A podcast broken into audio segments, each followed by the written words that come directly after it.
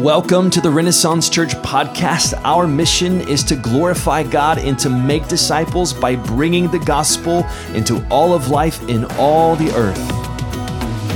This is Chris Kipp, lead pastor of Renaissance Church here in Richmond, Texas. And if you've not joined us in a worship gathering or at a house church yet, we would love to have you join us. You can find out more information at ren-church.org and I pray that you are encouraged and edified by the proclamation of God's word today. Man, it's good to be with you guys as always. And um, we're going to, if you have your Bible or you look at it on your phone or whatever, if you want to open up to Psalm 23, I just think we should just get right in today. Is that all right? Good job. We're into this.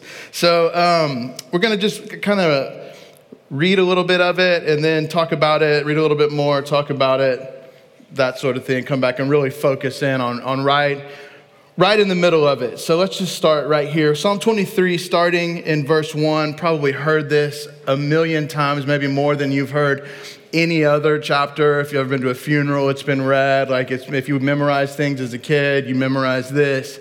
And um, but the the danger in something that's so familiar is that it's so familiar we sometimes forget to stop and and just kind of dig all of the riches that it has out of it. And there's just some really powerful, really beautiful things in here. And so just praying for all of us that we just have the opportunity to see this afresh and anew. Um, for this particular season that we find ourselves in right now. So, starting in verse one, it says, The Lord is my shepherd, and I shall not want. He makes me lie down in green pastures, and He leads me in paths of righteousness for His name's sake. And, and while we're right here, I just want us to just highlight this idea of the Lord is our shepherd. And, and so we're just going to put a picture up here for you just to get us uh, thinking about, you know, we are sheep. Now, here's the unfortunate side of Psalm 23 sheep are not known for their brilliance, right? Sheep are known for the opposite of their brilliance. Sheep are known for not being able to figure things out in a way that makes the best sense for a sheep. A sheep has no sense of strategic vision. Uh, a sheep doesn't make goals for the week. A sheep is not operating a five year life plan of any kind. They're just waking up and doing whatever the shepherd tells them to do. And in our, you know, if you think kind of back to the garden, it's like the, the desire to be more, to have more knowledge, to have more control of our lives is what got us in trouble into the, the first place. And so we, if, if God is the shepherd, the Lord is my shepherd, that makes us the sheep. And like, that's not an insult, but it's like, if you're the smartest person in this room, we got some smart people in this room. I've hung out with a lot of you. Like, you're smart people. But compared to God, you're not.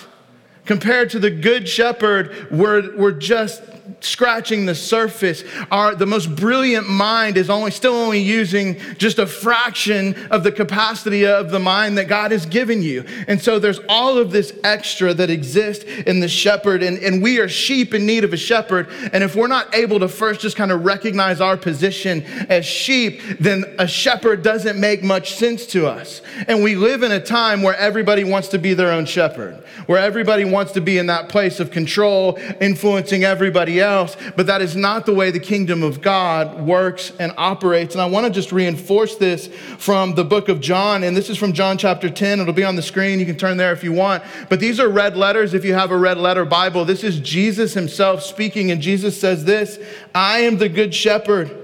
I know my own, and my own know me, just as the Father knows me, and I know the Father, and I lay down my life for the sheep. And I have other sheep that are not of this fold, that I must bring them also, and they will listen to my voice. So there will be one flock and one shepherd. And that's from John 10. Um, and what I want us to understand about that is that he's not just the shepherd, he's the good shepherd. He is your good shepherd. And part of the reason that we need to understand that is we need to see where we fit in God's calling, in God's plan. And He's not some distant entity. Believing in God is not like, just like, let me read all this and make sure that I understand everything. Like it is that. And it's not just like religious expectations and it's not doing more good than not doing good. It's about knowing the voice of the shepherd. The point of being a Christian, of following Christ, is that we have this opportunity to relate relate to the shepherd, to follow a shepherd, to recognize the voice of the shepherd. And I just kind of want us to, to start there because I don't know if that's something that's common for everybody. Are you able to hear and recognize and discern the voice of the good shepherd Jesus in your life? Or are we just kind of going through some religious motions? Are we just kind of checking a box and doing the things that we know that we're supposed to? And that's why sometimes things are unsustainable because it's just what we're trying to do in our our own power these things that we think are expected of us as Christian people. And where the bigger point is there's a shepherd, we are the sheep. When was the last time we've heard his voice and followed him closely? Heard and responded to his voice, known that that was him, and followed him into something that we wouldn't have done on our own, allowed him to do something in us that we weren't capable of doing on our own because we trusted him as the good shepherd. And so I want us to say this together, right? It's group participation. The Lord is my shepherd. Can we just say that together? The Lord is my shepherd. The Lord is my shepherd. Now, turn to the person next to you and say, The Lord is your shepherd. Turn to somebody else and say, The Lord is your shepherd. Now, let's get all of this. This is an all play, all right? So it's like the Lord is our shepherd. The Lord is our shepherd. Why are we here? Why are we here in this room? Because the voice of God was heard by our pastor to plant a church in Richmond, recognized and heard and followed the call of God. And the Kips left what they were doing to come here where they didn't know anybody to be available to lead us in Renaissance Church.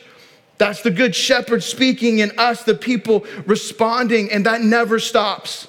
That never stops. The good shepherd is the actual senior pastor of our church, and he continues to lead us. The Lord is our shepherd. But don't miss that he's your shepherd, he's my shepherd.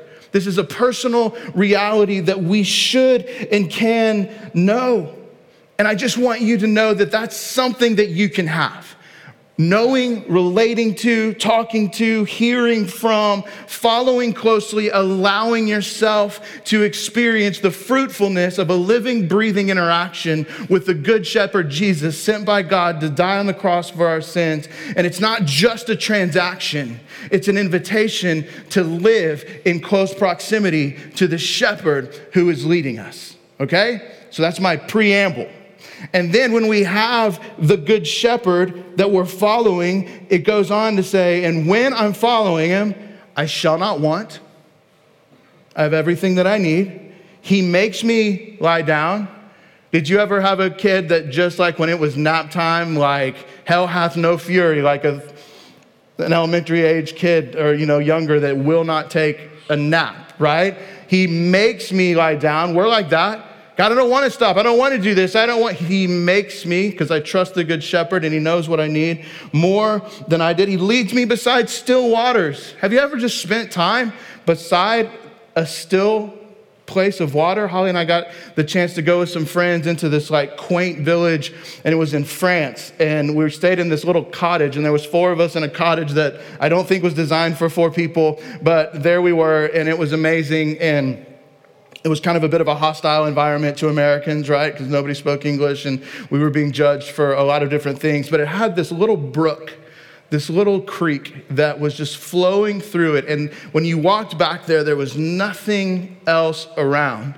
And I got up early and I just went out and I just sat by this, these waters that were, they weren't quite still, but they were pretty still. And I just thought of this. It's like, oh, this is nice. When was the last time? That you just were allowed yourself to follow the shepherd beside just some amazing peaceful place where you just went, oh, that's so good.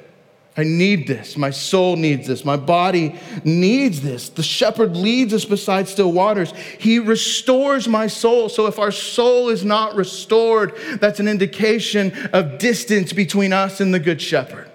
If we're empty, if we're depleted, if we're tired, if we're stressed, if we're frustrated, if we're mad, if we're angry, if we're confused, all of those things happen outside of intimacy with the good shepherd because it shows us here that he leads us in those things. And I don't know if we've learned this, but if there's something that's off in our relationship with God, it's not Him, it's us.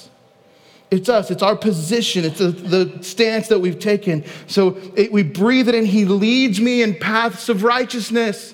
When you're following the shepherd, it's like, does it make sense that I just want to do the things that the world thinks is crazy? Why don't I have this desire to be prideful and arrogant and gossipy and um, participating in all of these carnal things that have just become incredibly normal for the world in general? Why do I have a desire to do something different? Because the shepherd leads us in paths of righteousness for his sake, not for our own. Do we live for our sake or are we following the shepherd and living for his sake? Our rest and our restoration and replenishment glorify God. And in our world that celebrates busy over everything, what is God glorified here in Psalm 23? Still waters, paths of righteousness, restoring my soul. Those all sound pretty good, right? Especially when it's been like 100 degrees forever, right? We just need some of those. We feel some of those tensions. So, this just kind of gives us a, a, really good overview of positioning ourselves correctly in relationship to God. He is the shepherd, we are the sheep, and we're following him. We experience things that we wouldn't otherwise experience on our own. It goes on in verse 4 even though I walk through the valley of the shadow of death, I will fear no evil, for you are with me, your rod and your staff they comfort me. So, uh, coming back to that, all right, we're going to spend most of our time looking at that one verse. Verse 5 You prepare a table before me in the presence of my enemies, and you anoint my head with oil, and my cup overflows. Surely goodness and mercy shall follow me all the days of my life, and I shall dwell in the house of the Lord forever. So the Good Shepherd is leading us. And then we kind of come to these concluding verses. And when it talks about anointing with oil, anointing with oil is like a custom of hospitality that people in the ancient world would have understood. Weary travelers who have been traveling for days, when you're welcomed at the home of somebody and you're the honored guest, one of the first things is that they would anoint your head with oil. Just get that dirt and dust and nastiness off you. You might remember Jesus being anointed by Mary Mary and he was anointing his feet because it was understood that your feet are nasty when you're, you're walking around in dirt roads, right? And so when it's saying that, that his cup is overflowing, that he's anointed with oil, it's just the symbol of you're so welcome here in the presence of God. Let me just get some of that off of you and just welcome here to this place of peace. You anoint my head with oil. But look where it says that he does that. You prepare a table for me in the presence of my enemies. So David is not naive. He's not saying it's all going to be roses and rainbows. He's saying that, hey, your enemy might be right, right there. That thing that's opposing you, the thing that is after you, attacking you. Like it's not saying it won't be close by. But even if it is, you can experience the hospitality of God in the hostile situation because he's the good shepherd shepherd. So it's not always about getting out of a situation, it's finding the anointing of God in a situation because he's there present with us and it says that as he over as he anoints us, our cup actually overflows. And I don't meet a lot of people today who, who they go, I'm doing so amazing. I am overflowing with the grace and the goodness and the mercy of God. Do you want some? I don't hear a lot of that right now. I hear this is hard, this is terrible, what are we gonna do? I, I, it, uh, it's hard right now. It's a hard season for almost everybody. But even in that situation, the hospitality of the Lord can allow us to find cleansing and peace. So much so that we overflow. And here's the spoiler alert for the ending Surely goodness and mercy will follow me all the days of my life, and I shall dwell in the house of the Lord forever. That's about eternity.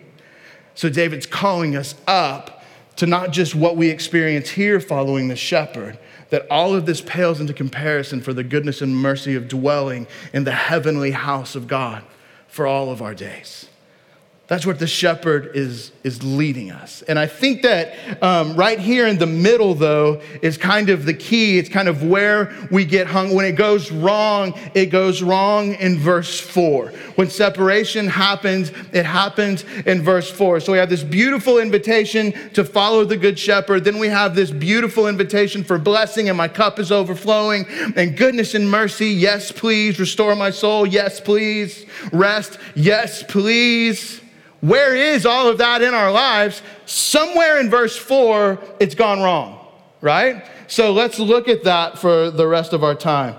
Even though I walk through the valley of the shadow of death, I will fear no evil, for you are with me. Your rod and your staff, they cover me. So we're just going to kind of look at some, some kind of key words in this, in this verse. So the first thing I want to look at is valley. In the valley, a lot of people right now feel like they're in a valley. The last two and a half years have been a, a, strong valley, unprecedented times. We're tired of hearing about it, but our world has been deeply affected by what we've experienced together through the valley of the pandemic. It's changed everything. It's changing education, it's changing family, it's changing politics, it's changing uh, normal life, it's changing medicine, it's changing. There's not one piece of life that isn't different because of the valley of the COVID 19 pandemic. That's just true. It's just real. And then on top of that, regular life didn't stop. The things that were hard before didn't stop being hard, they were just added to. There's an amazing amount of transition happening. There's an amazing amount of people looking, of reorienting their lives around certain things. And there's a lot of uncertainty. And so the valley is real, but this is talking about the valley of the shadow of death. So what we're talking about in the valley, it could be literal death experiences. People die. Aren't you glad you came today? Our mortality percentage still is hanging out at 100. There will come a point where our life on this planet ends. And that's not something that we're supposed to be afraid of. It's not supposed to be something we're afraid of talking about. It's not supposed to be something we ignore. This is all heading towards our end here on the earth. So the question is what are we investing in beyond our, Lord willing, 70 or 80 years on the planet? The valley of the shadow of death, some people die in the valley. Some of you have experienced that recently. And it never feels right because death is an unwelcome intruder into our world. It was never supposed to be here. It feels wrong because it doesn't belong here. It's not what God intended. God created man to live, and death is a consequence of sin. And that's why it hurts so bad. That's why it wreaks havoc so much. And so when there's a death in the family, or a death to friends, or death in the community, it has these ripple effects of anxiety and depression and anger and frustration frustration, and you name it, because it is literally something that doesn't belong in our world, which is why David reminded us that we're going to dwell in the house of the Lord forever. That's what we were designed and created for. But as long as we're here on the earth, we have this death intruder that is something that we have to deal with along the way. And when we deal with that, that can derail us from a close proximity with the Good Shepherd. It wasn't there. It's a consequence of man's rebellion against God and his plan for provision. But in this life, we will experience loss. We will. But it's not an excuse to find ourselves separate from the shepherd leading us. We can choose to stop following, we can choose to run away. We can choose to stop trusting Him. We can choose to stop receiving the anointing oil of hospitality and welcome and we can follow other things, but God has never stopped. The shepherd is always the shepherd, even in times of death and dying. But in the valley of the shadow, it's not always literal death. Sometimes it's just dark and dangerous experiences. Sometimes it's sickness and pain. Sometimes it's traumatic losses. I don't know if you guys remember when, um, I don't know what your, I'm sure you remember, the Hurricane Harvey season, um, where your family was and what that was like to you. But we had just moved in to a house over um, in Sienna and we were like a week, a week in, maybe two weeks in, like, so we were getting used to the area and we had our phones and, you know, there was just all these alerts, you know, and it's like, what happens when you get an alert on your phone? If you're like me, you ignore it, right? Like, golly, that surely the tornado. Yeah, it's a hurricane. I grew up in Houston. Like, we have hurricanes. So what? You know? And so we have these things happening. And then I was looking on Twitter and it had like this National Weather Service alert that was, um, geofenced somehow to our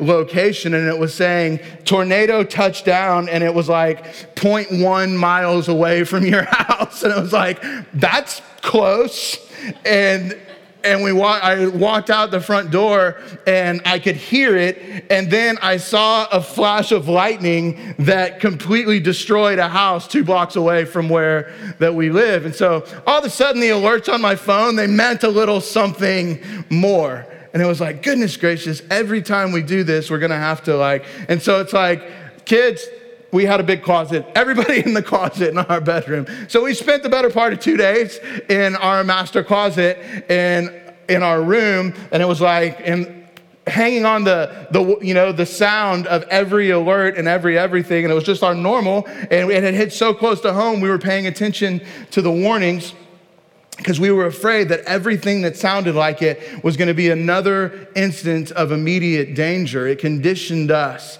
to pre plan for these tragic things that could have a devastating effect on our life and family. And then, like, I don't know, it seemed like I didn't hear an alert for like a long, long time, and it was weeks or months. It seemed like, I don't know, it was a long time later, and life had gone on and, and everything was normal. And all of a sudden, like our alarm, this notification started screaming on my phone, like one random evening while we were at home. All the kids came out of their rooms and they were like, go to the closet. And it was like, no, it's just like a thunderstorm. We're all fine. But like we had this PTSD from this traumatic experience that had happened. And just because it was close to home, we were sucked back into the valley just because of a memory of something bad that didn't even happen, but almost happened. And it was a powerful experience. And what we've learned is that traumatic events, like they burn neurological pathways in our brains and they don't go away. And so we're constantly being invited to experience the same trauma, the same stress, the same anxiety, the same fear, the same bad things. Like we, we have an opportunity to just keep believing and thinking about those things if we don't make a decision to follow something better. The valley of the shadow, just because we were in it at one point, doesn't mean that it always leaves. Sometimes it's just hanging around. And so, even uncertain and scary experiences can trigger these things or make us feel anytime stability is threatened, anytime well being is threatened. The valley is something that we will experience on a regular basis on our life this side of heaven. And all of these types of things are fair game when we're talking about the valley of the shadow of death. So the valley is real and it's not awesome.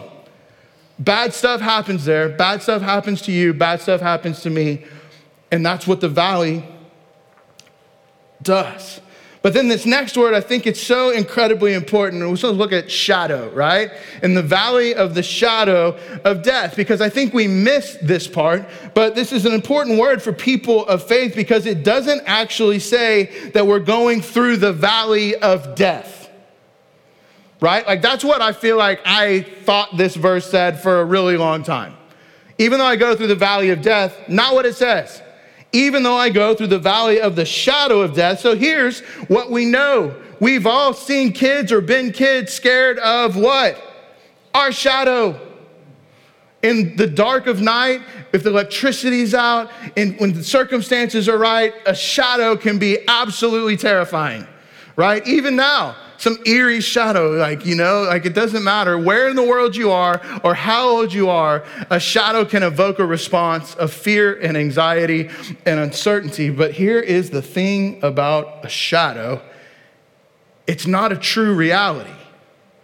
It's a distortion of something that's real, and it's usually exaggerated.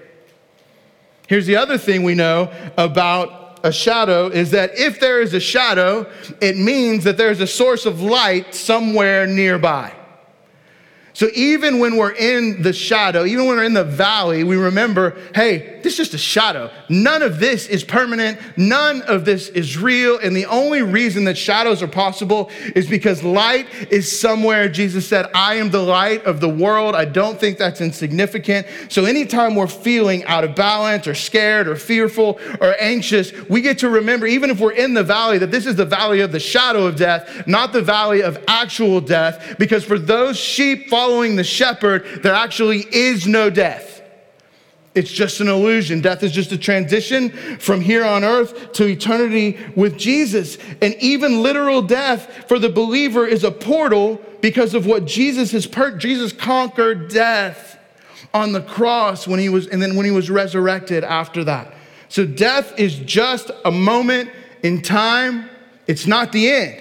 It's actually the beginning. So, whether it's literal death, something that makes you think of death, something that brings you close to death, something that scares you, something that frightens you, something that makes you anxious, it's all just a shadow. And if we can find the light close to the shadow, we'll be okay. So, valley, shadow, and then I love this through. It's no accident that David says that he's walking through the valley. He's not blindly running through it right? He's aware of his circumstances. He's not crawling. He's not getting in and turning back. Ooh, no thank you, no thank you. He's not doing that. He's not running, he's not sprinting. He's just steady moving forward through whatever life brings. And sometimes it's not magical, but sometimes the most incredible thing you can do is just keep walking. It doesn't feel right, so you want to bail. It feels hard, you think, ah, no, thank you. Or you're like, I got this, I got this, you're going to get punched in the face. Walk through the valley. You can lie down in the green pastures. You can rest in the provision and rest when He provides it. Like that is a part of the shepherd. But sometimes we're going to walk through the valley. And the most important thing we can do is to just keep going. And for some of you, just getting up today was a major victory. For some people, getting up and getting dressed and facing other people is an incredible step of faith. Just keep going. Find the next thing. Keep going. You may not be able to see it all, but in the valley of the shadow of death, it's going to make you want to quit. It's going to make you want to bail. It's going to make you want to do things that you are not in the path of righteousness. So that's why I think it's so significant that it says he's walking, even though I walk through, through the valley of the shadow of death. So we're going through it. We're going through. We're not looking for property. We're not calling the realtor going, this is nice. Let's just stay here forever and just keep the beatings coming. It's a season, and we're to go through it, and then we're to get to a different season. That's what David is telling us. We're not over spiritualizing this. It's just like, don't stop, keep going. It's okay. And I think that it's incredibly significant that Psalm 23 is sandwiched between, this is amazing, right? You know where Psalm 23 is? It's right between Psalm 22 and Psalm 24. That's right where it is. Psalm 22 is quoted by Jesus when he said, My God, my God, why have you forsaken me? Why are you so far from saving me? From the words of my groaning, Oh my God, I cry by day, but you do not answer, and by night I find no rest. How honest is that? This is, this is in the Bible. This is your example. You can pray this prayer God, why have you forsaken me? Jesus prayed this to his Father on the cross. You have permission when you're in the valley and the shadows lurking and you feel something terrible to go, God, why have you forsaken me? JJ, can we put that one back up?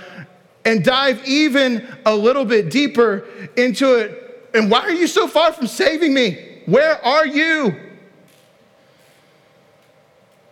I'm crying out, but you don't answer. I haven't slept in days.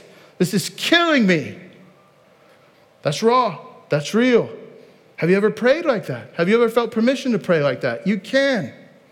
It doesn't mean you're not following the shepherd, it means you know he's there and you can reach out to him in this way. So, where does he get next?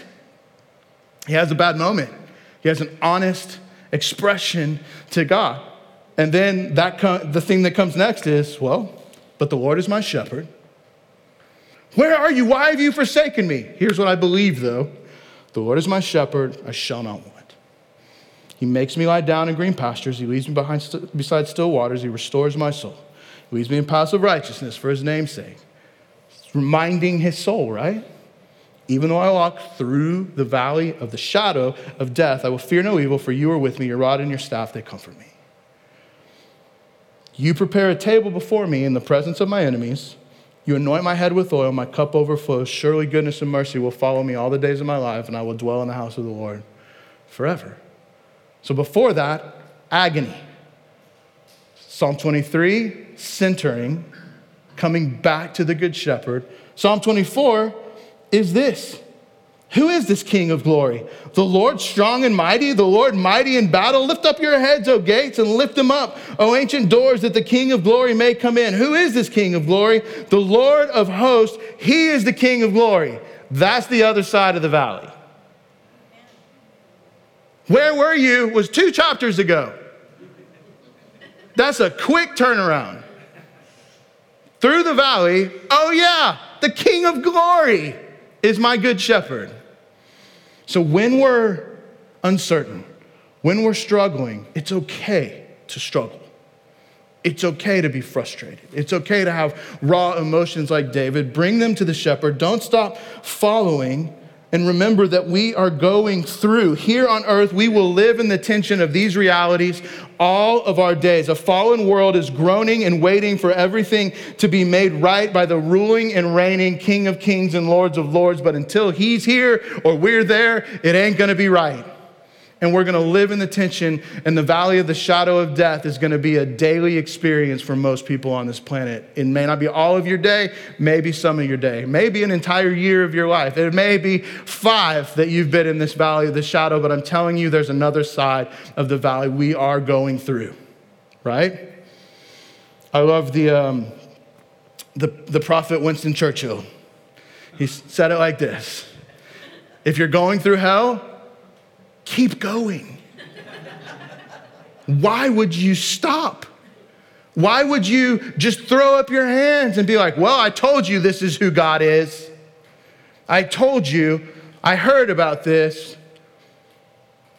If we're going through hell, we're going through the valley of the shadow of death, keep going. One of the most important things about the valley is that we're following the shepherd. The shepherd sees and knows more than the sheep. The shepherd's been on the other side of the landscape. He knows what where the dangers are, he knows where the streams are, he knows what's coming better than the sheep do. God knows that about us, us. And on the way there will be times of rest and refreshment, but there will also be times of death, sorrow, pain, darkness and uncertainty. But remember we have the shepherd king who is on the throne and leading us in the places that we would never go on our own. And then the last word that we're going to look at is just this word comfort.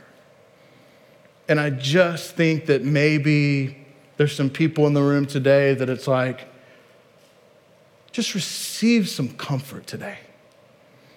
Just receive some peace. Breathe it in. Where else in your week do you stop and just go, okay, God, I feel like you're somewhere not here, but you are my shepherd. I know that you know what you're doing. I will follow you. I will listen to your voice. You are the King of glory. Thank you. Comfort. Just release it. Receive the peace and the presence of the anointing oil of the Father. He leads us into this comfort. I will fear no evil, for you are with me, and your rod and your staff, they comfort me. Now, here's the thing there's a rod and there's a staff. A rod is used, it, this isn't like the justification for spanking bursts, right? The rod is to keep the predators away. The rod is a weapon. It wasn't for the sheep, it was for what threatens the sheep. So the good shepherd is armed with the rod to keep the things that will hurt you away from you. Also, the rod is how the shepherd counted the sheep because it matters to God how many of his sheep are with him. And if you remember Jesus saying, I'm the good shepherd, and there's sheep out there that aren't in the fold yet, we're going after them too. So, this rod is protection. This rod is accounting for you because you're valuable and you matter to God. And He knows when you're missing and He pursues you and He loves you and He's inviting you back in to the fold. He's inviting others into the fold. And then He's got this staff to gently guide the sheep. Because why? Sheep are dumb and they don't know where to go. And sometimes you and me, we're dumb and we don't know where to go. Or we know exactly where we should go, but for some reason, we went over there. path of righteousness, path of Jason. Why? I'm chief of sinners. But I trust the shepherd and I know that that shepherd is going to use his tools. And sometimes he's going to have to apply some pressure to me to bring me back. That's what he does. That's where the comfort comes from. So let's look at this to close. John 10, verse 27 says, My sheep hear my voice, and I know them, and they follow me, and I give them eternal life, and they will never perish, and no one will snatch them out of my hand. My Father who has given them to me is greater than all, and no one is able to snatch them out of the Father's hand. The most important thing we see is that whatever your valley, whatever your darkness, whatever your confusion or pain, what gets you through is not believing there is a God or knowing about Him, but knowing Him knowing his voice and following him closely and trusting him. Peter said it like this in 1 Peter He himself bore our sins in his body on the tree, that we might die to sin and live to righteousness. By his wounds you have been healed. For you were straying like sheep, but have now returned to the shepherd and overseer of your souls. We sing that old hymn, Come Thou Fount, prone to wander, Lord, I feel it, prone to leave the God I love. There is something in us that we are prone walk away from the Good Shepherd. And this morning, I'm just inviting you to come back. Come back. Follow him. Trust him. Lay your life in his hands because he's got a better path marked for you than you have for yourself. You're important. You're strategic for the kingdom. There's glory for God in you being created to live and follow Him. And it's a beautiful interaction of those things. So, in closing, I just want to read it one more time. The Lord is my shepherd.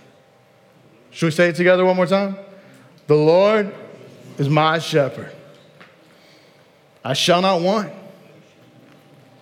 He makes me lie down in green pastures. He leads me beside still waters. He restores my soul.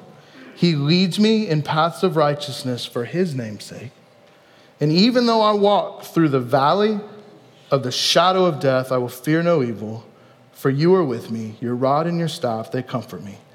You prepare a table before me in the presence of my enemies and you anoint my head with oil, my cup overflows, and surely goodness and mercy shall follow me all the days of my life, and I shall dwell in the house of the Lord forever. Phil, could you guys come back up? So, this morning, here's what we can do we can move from like some abstract belief in things about God to actually believing Him, trusting Him, believing that He died for you, believing that forgiveness covers your sin, forgives you of your sin, gives you eternity through Jesus, and being able to walk with Him and follow the Good Shepherd.